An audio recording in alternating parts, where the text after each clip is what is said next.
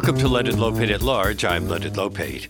Starting today and running through February 10th, Film Forum at 209 West Houston Street in Manhattan will present a series called New York City's Movie Renaissance 1945 1955. Two dozen films that were completely or partially filmed in New York City will be featured, including famous and lesser known titled.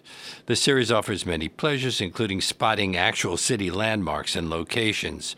Joining us now are two guests who'll be introducing movies during the series Richard Koszarski, who's the author of Keep 'em in the East, Kazan, Kubrick, and the Post War New York Renaissance, which inspired the Film Forum series, and Susan Delson, the author of Soundies and the Changing Image of Black Americans on Screen, One Dime at a Time. She'll present a special program on Soundies. I'm very pleased to welcome Susan Delson and Richard Koszarski to our show now. Hello.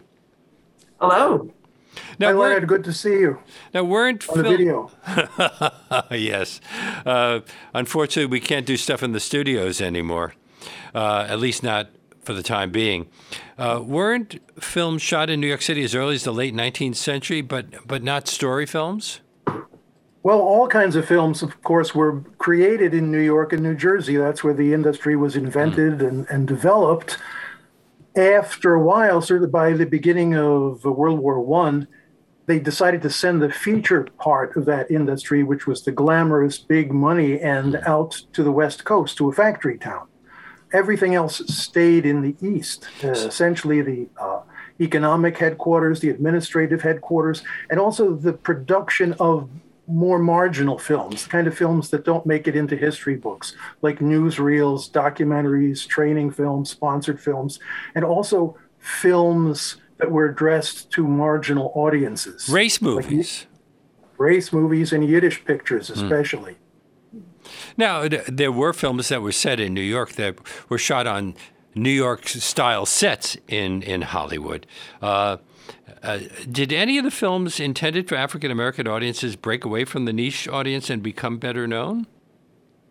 The ones that were sent out on the race film circuit tended to stay in the race film circuit with the exception maybe of a few shorts like uh, Caledonia with uh, Louis Jordan.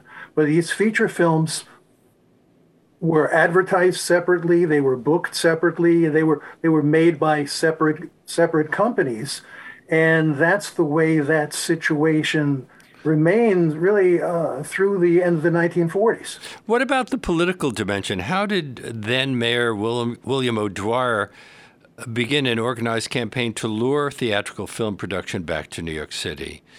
Well, this sort of snuck up on him. In fact, it, when he came in in 1946, basically he saw the uh, the campaign to bring movies back to New York as LaGuardia's project. Mm. You know, so why push that? But then the films were coming, and there was especially one movie called Carnegie Hall that was shot in the hall in 1946. It was a million dollar budget movie. It had all of the big classical stars, Heifetz, Piatigorsky, Rubinstein. O'Dwyer was there on the first day of shooting and he liked it. You know, it was like throwing out the first ball uh, at Yankee Stadium. Uh, so he begins talking to his commerce department about making the ability to get permits, street permits for shooting much easier. Before this, if you were going to make a movie, you had to get the same permit that a, a, a carnival or a street fair would use, mm-hmm. right? Uh, and you needed a different permit every day and five different sets of permits the water department, electrical, so, you know, whatever. So he said, I'm going to make this simpler. And they do make it simpler. Uh, and the, the following year, his friend Mark Hellinger, whom he knew in the 1930s, comes to New York, comes to New York to make uh, The Naked City. And this seems to develop a little bit of momentum on, on its own. And politically, you could say, okay, uh, Mayor O'Dwyer was the one who was behind this, simplifying it. But there was one problem that he never licked, and that was the problem of mu- municipal corruption. Uh, there was just too much graft going on, and it was no secret. I mean, Ben Hecht came to New York. He made a film uh, called Miracle in the Rain, and he said, "I'm never going back there. You have to bribe everybody, all all the city employees, the police. They have their hands out." Ben Hecht was not the only person uh, to say that.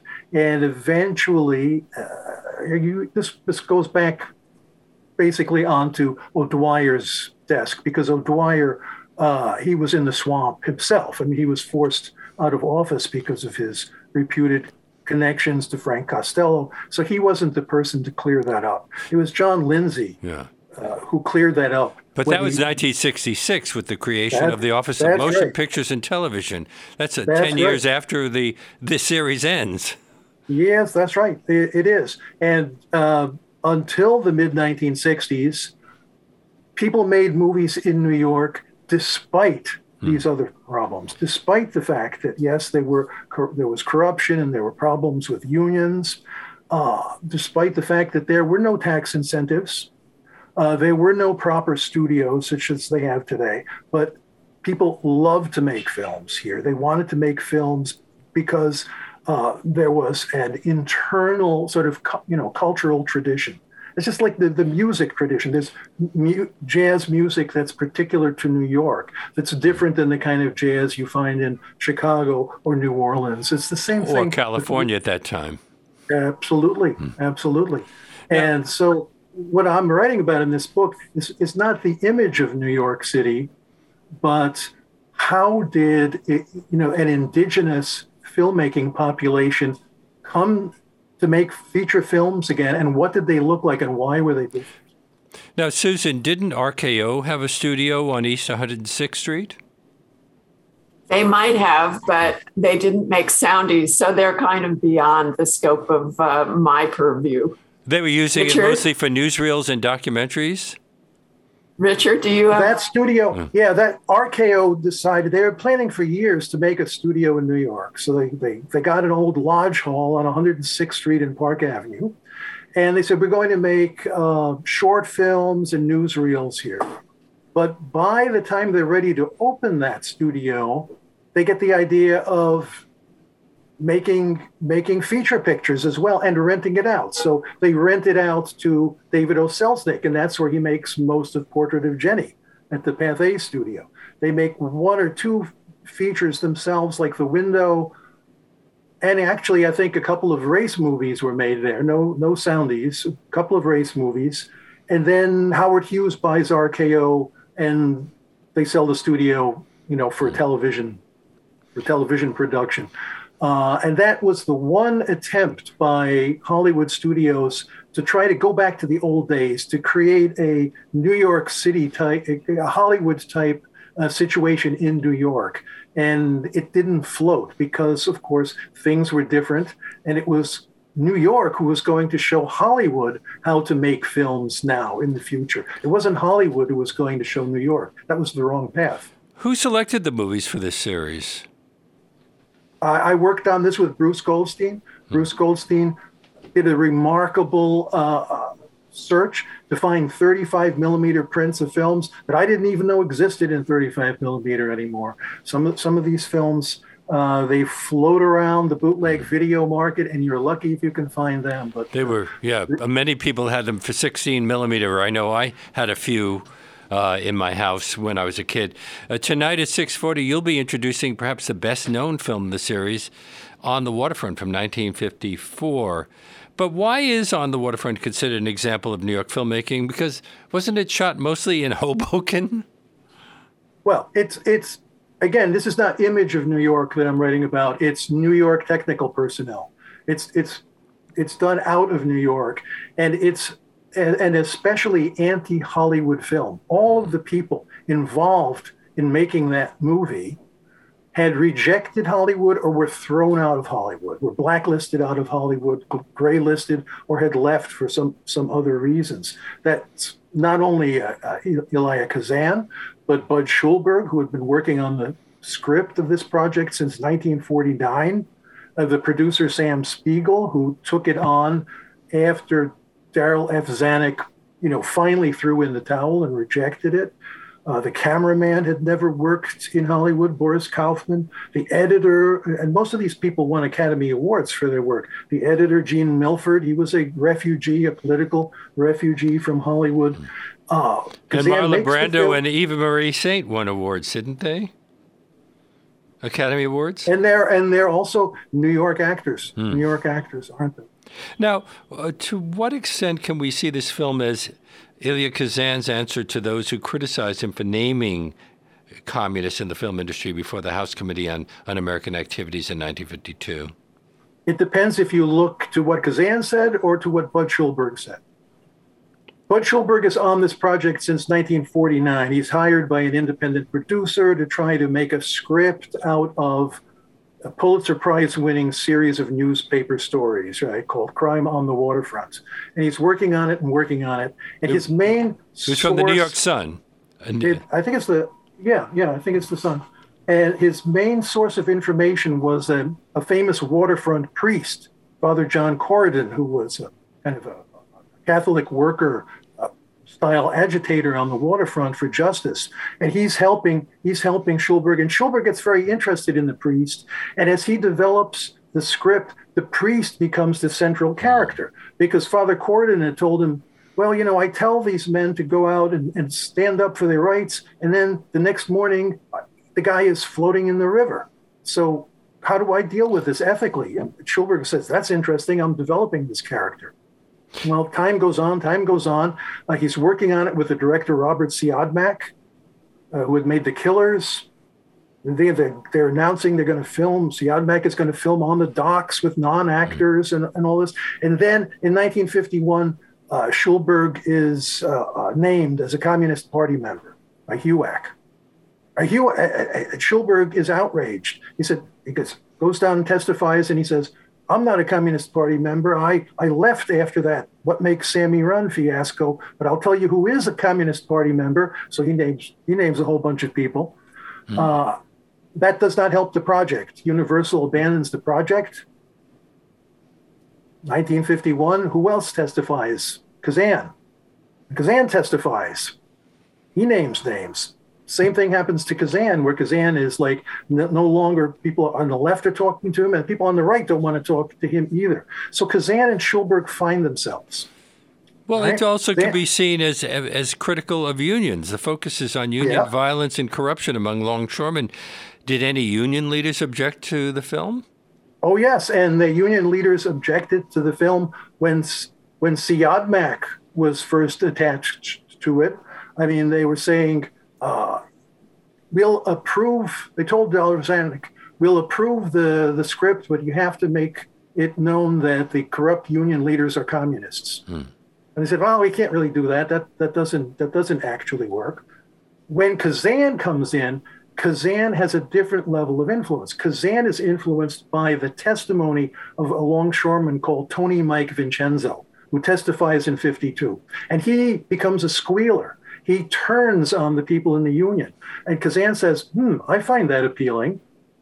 So he and he he gets Schulberg to develop the script more along the lines of a story about a longshoreman who becomes a squealer, who talks about his friends, who, whom he now realizes are, are, are not good guys. But historically, uh, although Kazan always said, yes, for me, you know, when uh, uh, Marlon Brando says, "I'm glad what I done. That's me. That's hmm. me channeling, you know, the people who criticized me for testifying." But Schulberg says, "Look, I was working on this script for two years before either of us testified. It's not about testifying. It's about union corruption. It's about the priest. It's about all these other things. And the two of them never actually saw eye to eye on that issue. The film speaks for itself." This is WBAI New York 99.5 FM and streaming live at WBAI.org. Uh, my guests are Richard Koszarski and Susan Delson. We're talking about the Film Forum series called New York City's Movie Renaissance 1945 to 1955, which will run from uh, today through uh, February 10th. And if you want to schedule, you can go to uh, filmforum.org series slash NYC movie renaissance. Um, now, Susan, you're also uh, introducing a film. You'll be presenting a, a kind of a, a, unique program called Soundies America for a Dime at the Film Forum on February 10th at 6:50. What's a Soundie? Oh, a good question. Uh, Soundies were three minute music films which were made to be shown outside of movie theaters on machines called movie jukeboxes. Mm-hmm. And these movie jukeboxes would show up wherever a music only jukebox might be, mostly bars and taverns, but also restaurants, uh, bus stations, train stations, anywhere people might gather. Strictly speaking, Soundies. Uh, are a proprietary brand of jukebox movie that were made to be shown on a specific brand of movie jukebox called the Panoram. Mm. In 1940 and 41, there were dozens of movie jukebox startups, but Panoram Soundies was the only one that actually made it as a business. They lasted from 1940 to early 1947. Would you In consider that, them precursors yeah. of today's music videos?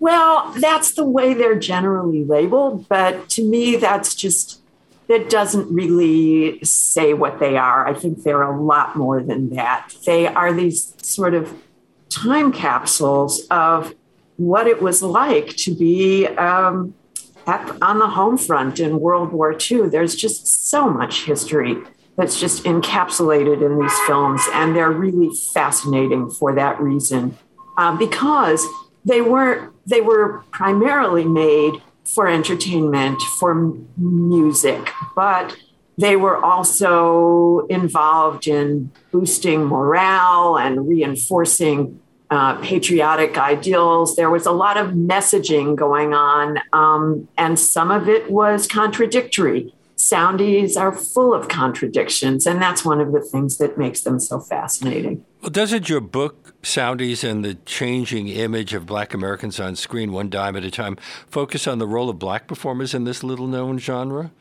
Yes. It was an opportunity yes. for some pretty great performers who might not have gotten very little time on the, the, new television services or whatever uh, to actually be seen. Well, Soundies really, and you know, we're a few years ahead of actual, you know, when uh, television didn't really gain momentum until after the war, and Soundies' heyday was really the, during the war and just a little bit after. And um, many yes, shot in in the Bronx at the Edison Studios. Many were shot in the Bronx at the Edison Studios, but one of the what's interesting about Soundies that is, even though they started out in Hollywood and quickly began production in New York, New York became the center for Black cast Soundies production. Um, and in addition to the Bronx studio, there was um, a lot of activity, sort of pre shooting activity took place uh, in Harlem uh, at a studio called um, Suntan Studios, which were run by uh, Fritz Pollard, the uh, football great who had at that point become an entertainment impresario. And he was a vital part of the whole structure that got so many black cast soundies in front of the camera. So, who are some of the artists featured in your upcoming program? Uh, I, I, I, know Dorothy Dandridge, Duke Ellington, Nat King Cole are among them. Anybody else that uh, we definitely want to see? Well, you know what's so interesting about them? Uh, yes, definitely those, and um, but there are some people who are less remembered or less well known, but also really part of uh, cultural history, like Louis Jordan mm-hmm. and um, Sister Rosetta Tharpe, also mm-hmm. known as the godmother of rock and roll. Um, One of my favorite gospel singers. Absolutely, and she she's amazing. But also people who are less well remembered, like June Richmond. She's wonderful, and there's uh, a boogie pianist in Harlem named Lynn Albritton.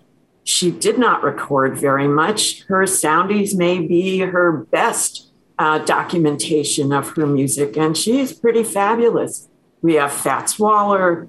Um, we actually have um, one soundie that records an act that was part of Duke Ellington's revue Jump for Joy. Uh, there's a lot in here. Wonderful stuff. And the Library of Congress had a project to restore these short films? The Library of Congress has been working to restore these short films. In addition to programming this program, I'm working with uh, Kino Lorber to develop a package of soundies, uh, a multi DVD disc package, and the Library of Congress is working with us on that. Richard, during the period after World War II, film noir and crime pictures were particularly popular. Why was New York seen as the perfect physical backdrop for those types of movies?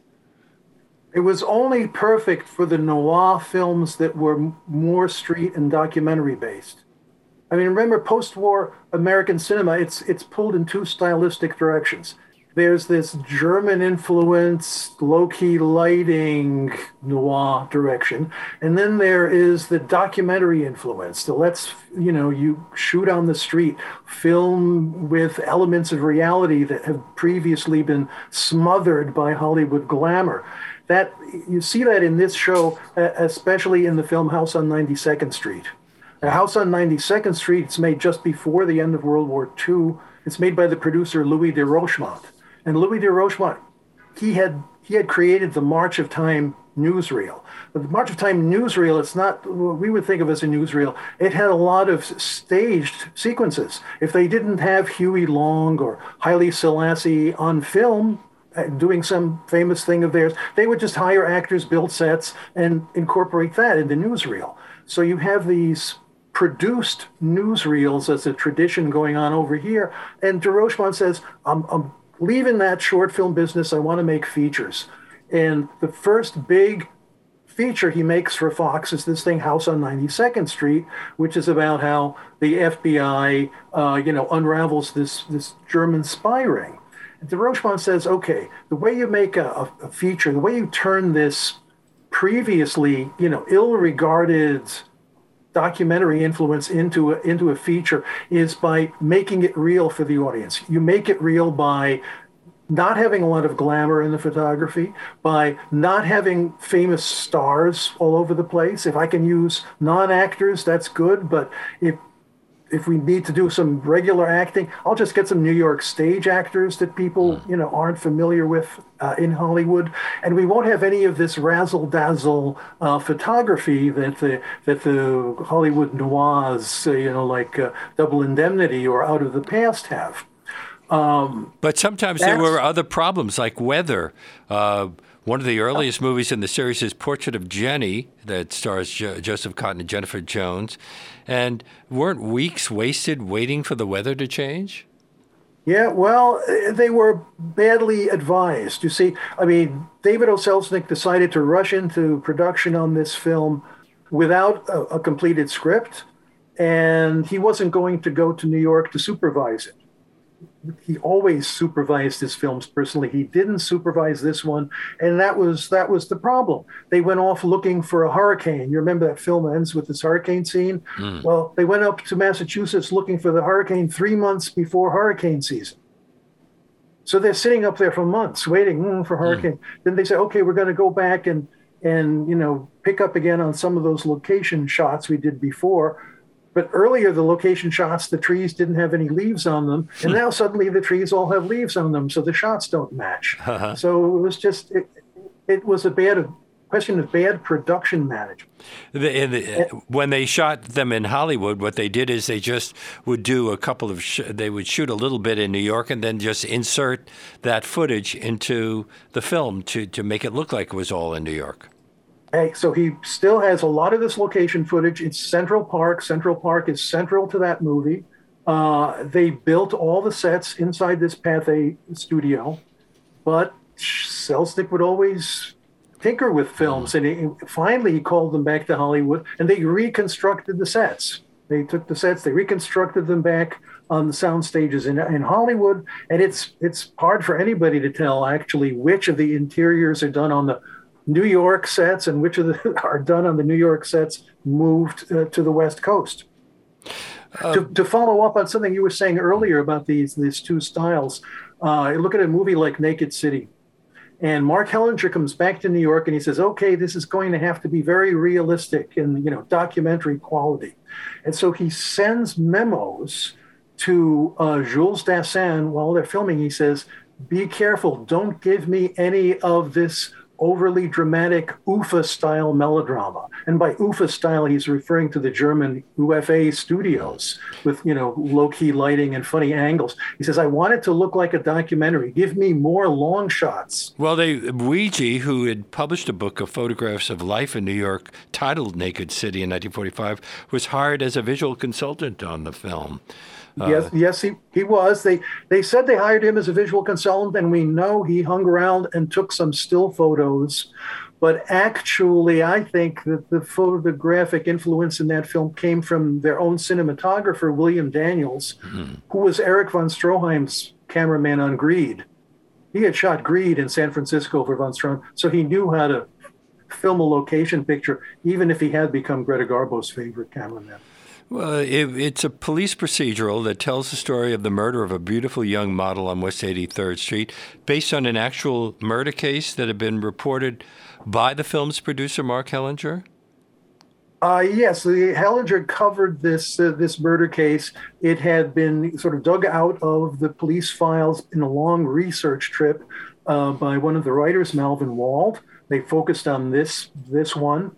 Uh, look, a police procedural is not a film noir. Film noir is about corruption. Film noir is about how you can never trust any uh, authorities. You can't trust the politicians, can't trust the detectives. In a police procedural like Naked City and House on 92nd Street, the authorities catch the bad guys and everything is fine with the world at the end. Uh, uh, there were problems that uh, probably uh, stopped happening later. Uh, they had to uh, distract hecklers, and the film producers hired a juggler to entertain the crowds. Uh, but it was filmed com- pretty much completely on location in, on the streets of New York, wasn't it? Over 100 different locations, including the old Essex Street Market, the City Morgue, the Rose- mm-hmm. Roosevelt Hospital, and, and the final showdown is on the Williamsburg Bridge. Final showdown's on the Williamsburg Bridge. Uh, I was surprised to actually learn that many of the interiors were done on sets in Hollywood. So the police station, wow. where, where Barry Fitzgerald sort of explains everything and there's a lot of dialogue, that's shot in a studio in Hollywood so they can film it, you know, with the kind of fourth wall perspective.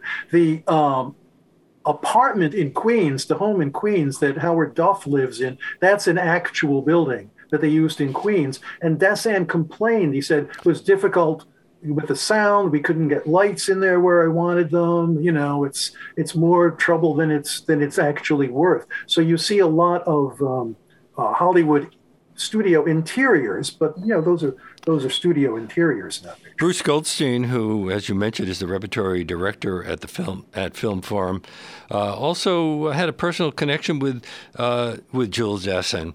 But didn't he track down many of the locations for a short documentary called "Uncovering the Naked City," which will also be shown with yes, uh, with the film? Yeah, absolutely. It's a wonderful it's a wonderful documentary, and it's amazing how much Bruce was able to pinpoint. And it's not just a here's where it was in 1947 and here's where it is today. Mm. There's it's a lot smarter than that. It's a very clever film. Was the film the inspiration for the television series of the same name?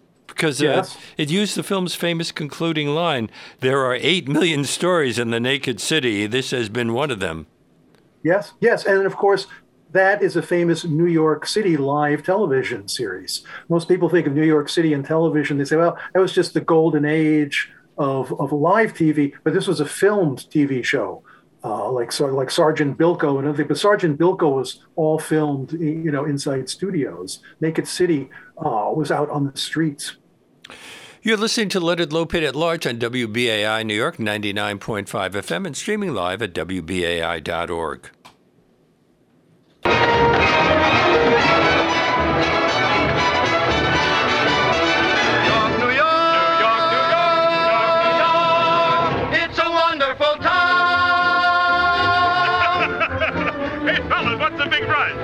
24 hours. Yeah. Yeah, we never been here before. Ah, what can happen to you in one day? What do you think you're gonna do? New York, New York, a wonderful town. The Bronx is up and the battery's down. The people ride in a hole in the ground. New York, New York,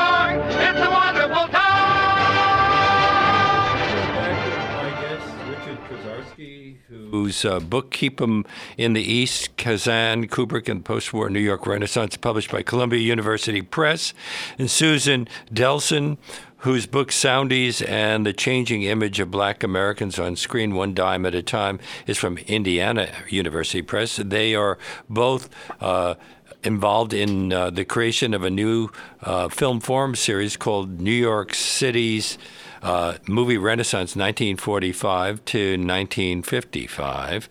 Um, and uh, I just played something from On the Town. Uh, now, um, is that's the only musical in the series, isn't it? Yes, it is. Uh, other than Boarding House Blues, which is a race movie, and almost all race movie features are musicals, or they certainly include a lot of musical elements.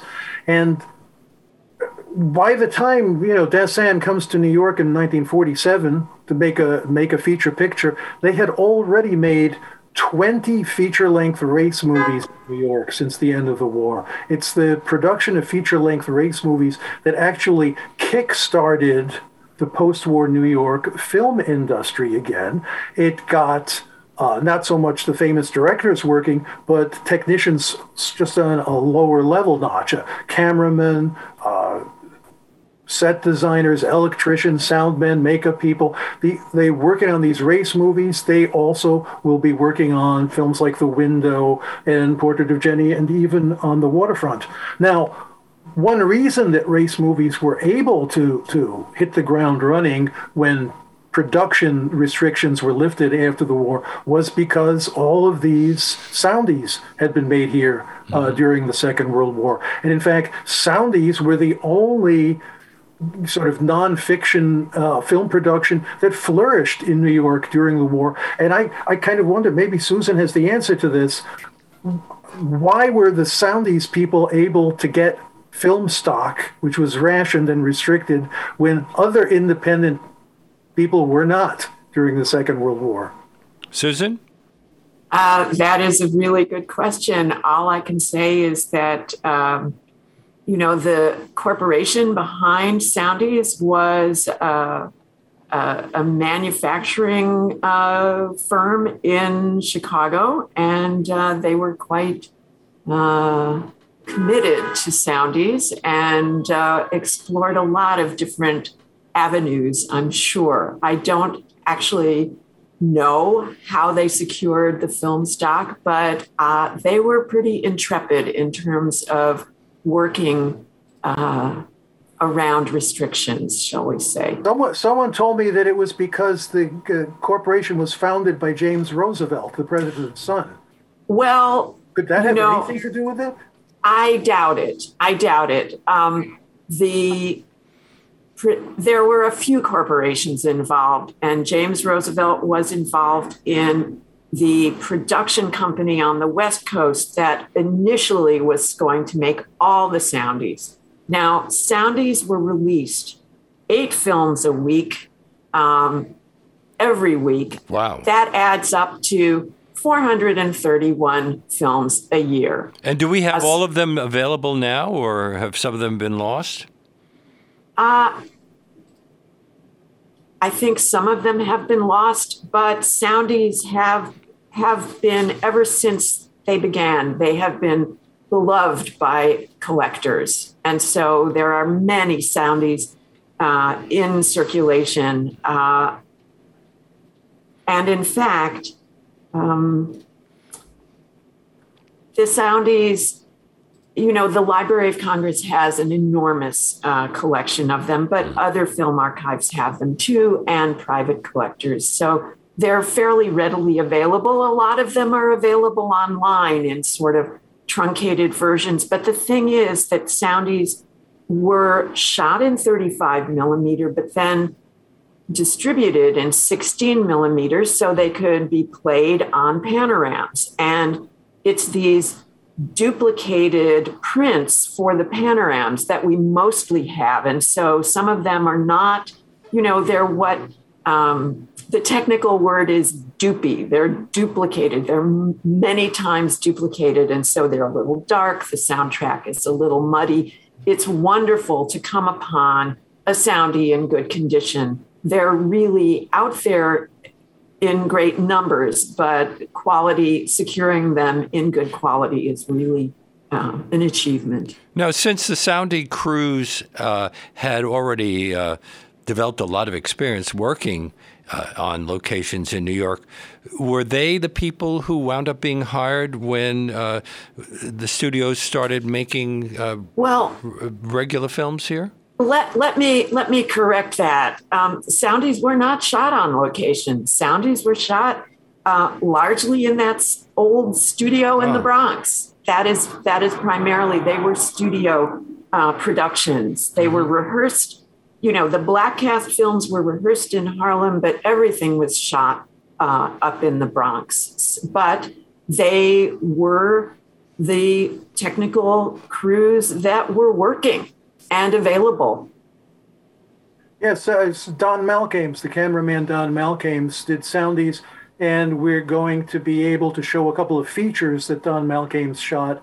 Uh, Jigsaw and So Young, So Bad, which were quite rare, and that Bruce has been able to get them, you know, copied from Malkames' personal 35 millimeter prints because wow. those, those mm. films, like so many others you know, uh, previously not preserved. Uh, uh Susan, I wanted to wait, wait, wait. So, so, so a number of the films that are in the series are films that have not been available for many years. Oh yes. Oh, oh, absolutely. Uh, sometimes, you know, they were floating around in 16 millimeter copies. I showed some 30 years ago at the Museum of the Moving Image in 16 millimeter copies, and then since then, it's it's the bootleg video market for half of them. So congratulations to Bruce to find them. Mm-hmm. Well, he sure knows a lot about movies. uh, but uh, I had a, one question for Susan while, while I have the opportunity. Uh, you're you're the expert on on Dudley Murphy, and Dudley Murphy, I think, was one of the first directors of Soundies. Could you? Is that true? Could you say something about that? Yes, that is true. Dudley Murphy finished his Hollywood career uh, directing Soundies. He directed 10 Soundies uh, in late 1941 as the Soundies production was just getting underway, and half of those were with Black performers. Uh, Murphy himself was very interested in working with Black talent. He had uh, done the one movie that um, singer Bessie Smith had uh, done, uh, and he also worked with Duke Ellington. He did Ellington's first sound movie, so he was very attuned to Black performers, and uh, he did do 10 uh, soundies, but uh, I have the feeling that he when you look at his soundies, it's pretty clear that he was more ambitious than the form and the budgets could actually handle. Uh, he was well versed in short film making and in making films that were uh, structured around music. That's the way he got his start because remember, he was uh, the first filmmaker to begin production on Ballet Mécanique. Uh, he and he worked on Ballet Mécanique through several changes of collaborators, um, including Man Ray and Ezra Pound, uh, as well as Fernand Léger. But uh, Murphy brought a certain style to his soundies that uh, I think in the long run may have been a little ambitious and a little incompatible with um, turning out 431 films a year. But would we have any evidence of Bessie Smith's performances if he hadn't shot her? Not to my knowledge. Not to my knowledge. That's kind of shocking since she's one of the greatest singers of the 20th century. Well, that's indicative, I think, of how valuable the black cast soundies are because there were so few channels for black performers to appear on film. Uh, Hollywood in the 1940s, in fact, was using fewer Black performers. They were writing in fewer Black characters because there was real pressure on Hollywood to reform the way they were presenting Black people. And Hollywood was basically saying, okay, we'll just leave them out. In fact, we did a show on uh, something similar, and uh, one of the, uh, the, the key uh, stars at the time wound up moving to Europe to maintain her career. And who was that? Now I'm suddenly blanking, but uh, of course, you know, there's only so many things that come to, into my brain at any given time. But uh, I do remember ha- ha- telling that story where she had been uh, discovered. Uh, in a, uh, during filming here, and then uh, became something of MGM signed her as its first black performer, uh, and then uh, she didn't really have a career uh, in the now, United States. Are you thinking? Are you thinking of Nina Mae McKinney? Yes. Okay. Well, I will say that the Film Forum just recently did a series on her. Yes, which, um, I was glad to attend. Yes, and that's when we talked about her. Uh, Absolutely. On this show, which is Leonard Lopate at Large on WBAI New York 99.5 FM, streaming live at WBAI.org. Just uh, quickly on On the Town, because we played a little bit, uh, it actually was shot mostly not in New York. They just did some location things, right? At the Brooklyn Navy Yard, uh, uh, Washington Square, Grant's Tomb, Cleopatra's Needle, Rockefeller Center. Um, but that we're just talking about seconds in a in a, a full length movie. W- well, it's, it? it's, actually the whole the whole first musical number, which mm. is seven eight minutes or something, is all New York footage, and it's designed to be shot, you know, as a location musical number, bits and pieces. Mm. Think about the average Arthur Freed MGM musical. It has these wonderful long takes where you can see Fred Astaire dancing and you can Judy Garland will be singing. This is like bits and pieces. It's a it's a montage unit. Mm-hmm. Uh, it's almost more like a Rouben Mamoulian musical. Uh, and then when they, you know, film the rest of the movie in Hollywood, the, the cutting and the staging is more like a conventional Arthur Freed MGM musical. How big a problem to, were the crowds of Frank Sinatra fans?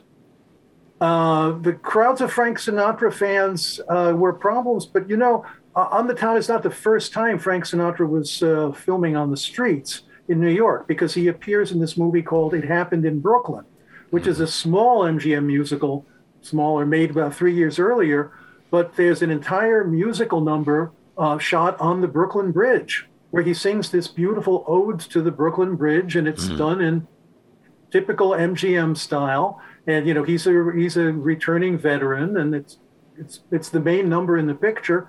But people have forgotten this. Even people who write about MGM musicals say, "Well, the first time a, any of these big MGM musicals shot in New York, that that was on the town." So I would remind you, we're not showing it in this series. Look, look for that one number in It Happened in Brooklyn. You'll be surprised. Mm. Well, an unusual indie film in the series is The Little Fugitive, which was filmed in 1953. Uh, were the directors, Morris Engel and Ruth Orkin, influenced by European art films like Shoeshine? Well, Morris Engel had a new camera. Morris Engel mm. was a street photographer. He, he had the Cunningham combat camera, which had been used during yep. the World War II. Yep, yep. He had four lenses. Is uh, how did that affect it? Well, how many lenses do you do you actually need? You don't need too many. Um, but he did have this camera, and then he he tweaked the camera, and and for his next film, he was able to record sound with it. Uh, for Engel, I think it was that those films were based on his new camera. In fact, he had this idea that he was trying to sell to someone to back that he would do a, like a series of documentary films using the new handheld camera. And he couldn't get anybody to, to buy that idea, but they said, self-finance uh, self-finance a picture self-finance a picture and people said oh do a little short this is what stanley kubrick did he got into the business by financing a couple of shorts uh, but Engel and Orkin said, no, no, no, no, no, we don't want to go that way because, you know, that's a ghetto. We'll be in a corner. We have to make a feature length picture. So this is a feature length you know, independent film, almost an experimental film without much dialogue. And they're trying to sell this picture. And people look at it and they say, "What are we going to do with this film? This is this is an impossible film." And then suddenly it gets picked up. And who picks it up? The same the same distributor that's that's distributing Bicycle Thieves. And it was shot largely in Coney Island. Yes.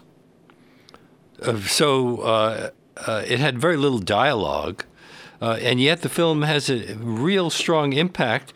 Uh, is it a reason why someone like Francois Truffaut admired it so much? Yes, they liked it because they said this is this is an illustration of how you don't need fancy sets and important actors. You just need a good idea. Mm-hmm. And you need a visual imagination that will turn that idea into something alive and interesting on screen. Uh, they don't have any live sound recording in that film. If people, you know, speak, that all that dialogue is looped. And he, I, Truffaut credited it as the beginning of the French New Wave movement. Yes, yes. I, I also want to add that years ago I spoke with the photographer Helen Levitt. It mm. was one of her favorite uh, films, also. Well, and she's truly great photographer of New York City's mm-hmm. streets. Mm-hmm. Uh, but the, the filmmakers planned from the beginning to make a short film. Uh, was it uh, shown in theaters by itself or along with a full length film? Well, they never made the short film. Ah. They said we're, we're going to make a feature film instead because a short film will just get washed away. Even if we sell it to somebody, what will happen? Who, you know, who at the time remembered the two short films that Stanley Kubrick produced? Mm. I mean, people look at them now because they're Stanley Kubrick. Well, he he shot his first one of his first movies on location in New York in 1955, Killer's Kiss. Yes. Yeah, and Killer's Kiss is a special focus in this book. I, I try to talk about Killer's Kiss and On the Waterfront, you know, in opposition because they were filmed simultaneously. They mm both started shooting at the end of 53 and were kind of completed in 54, although Kubrick, you know, spent another year editing it and trying to find a distributor. No, they represent two two ways of making a film. The Killer's Kiss is like the the indie way. I'm going to go get borrow money from my parents you know, and, and, and put it on my credit card and use deferments, and I'll make a movie and we'll see what happens. On the waterfront is made by professionals. These are the best people in the business. They just don't like Hollywood, and they're trying to invent another way to make professional films at their level outside of that system that they have rejected. Because they were influenced by what was going on in Europe? A lot of them were, yes. Uh, and if you talk to people like you know Jules Dassin, they'll say, "Well, we were all influenced by Bicycle Thieves and, mm-hmm. the, and Italian neorealism." In fact, uh, a movie like House on 92nd Street was made before any of those films were shown here, and only Open City was made before the bulk of these New York exterior location movies. However, in, in memory, Open City gets mixed in with Bicycle Thieves and Shoe Shine and, and, and everything else. These two tendencies really developed simultaneously. Now, there were some critic some critics at the time pointed that out. Now, uh, we don't have much time, but I want to talk about the other film that you'll be introducing, A Guilty Bystander from 1950, which you'll be introducing next Wednesday. Uh, I, I, don't even know about this film, but uh, it, it, involves an ex cop named Max Thursday, played by Zachary Scott. Yes. was, was the name influenced by Joe Friday of Dragnet uh, fame? It could be. It, it, it could be. This this is a this is a homegrown New York noir. It was uh, directed and produced by a man named Joseph Lerner, who made several features in New York, including Mr. Universe, which used to be on television all the time. Um, and it's it has money, you know, independent backing to it. He brings in, you know, Zachary Scott as the star, but it has to be different, right? So not only are the New York locations giving it uh, a different atmosphere, it's a lot of wonderful footage in Brooklyn and the Gowanus Canal. It's not it's not the picture postcard New York, but the hero is probably the most you know unreliable hero. Yeah, he's a noir. he's an alcoholic. Yeah, he's an alcoholic, and he's he's his wife says, "Wake up, wake up!" You know, his estranged wife, our little boy has been kidnapped. You have to find him. So he starts looking to find him, but every time he gets close, the bad guys offer him a drink, and he goes blotto. But uh, also, it's interesting that the motion picture code forbade depiction of the kidnapping of a minor child at the time. So how did they get around that? Uh, very carefully. very good. You don't actually see the child kidnapped. They just say he's kidnapped, and, and at the end, he's there's a happy return. So they managed they managed to finesse this. Um, they were worried about other things in, in Guilty Bystander. But Guilty Bystander has just been uh, restored by the British Film Institute. Oh, great. Uh, from a from a fine grain that somehow it was sent to England. Otherwise, we'd been looking at nothing but beaten up 16 millimeter prints for years. Now, you could find it. We're pretty much out of time, but uh, a, a, reminder that my guests have been Richard Koszarski and Susan Delson, uh, who have. Uh, uh, participating in a Film Forum series called New York City's Movie Renaissance 1945 to 1955, beginning tonight. Uh, and uh, with some incredible films to be shown. Susan, do you have anything you want to add before I say goodbye? Uh, just that for people who don't know Soundies, this is a wonderful opportunity to uh, learn what they're all about. They are such a um, they were such a media flash in the pan, but they have so much history involved and they are so good. They're really worth seeing and if Susan, you don't know them. And Susan Delson's book is called Soundies and the Changing Image of Black Americans on Screen, One Dime at a Time from Indiana University Press. Richard Koszarski's book is Keep 'em in the East, Kazan, Kubrick, and the Post-War New York Renaissance from Columbia University Press, and he will be introducing the first film in the series tonight. Thank you both so much. And, Thank you. And that brings us to the end of our show. Special thanks to segment producer Deborah Freeman, who prepared today's interview, and to live engineer Reggie Johnson and Leonard Lopate at Large's executive producer Jesse Lent for all of the great work that they do throughout the week. You can access our archive of over 600 past shows at WBAI.org. We're also on Amazon Music, Apple Podcasts, Spotify, and everywhere else that podcasts are available. And you can also find links to our past interviews uh, on at, at uh, leonardlopateatlarge.com.